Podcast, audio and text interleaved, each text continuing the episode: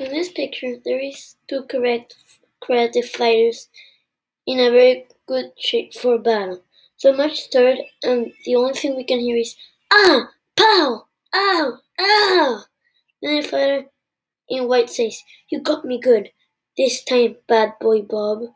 Then the bad boy Bob responded, "I'm so mad that I could punch a tree and break it in in half." Then they began to start fighting. And in the end, everyone was like, What?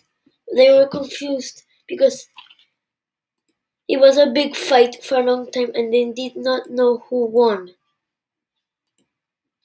Who won. So the referee saw and they were so tired they went to sleep.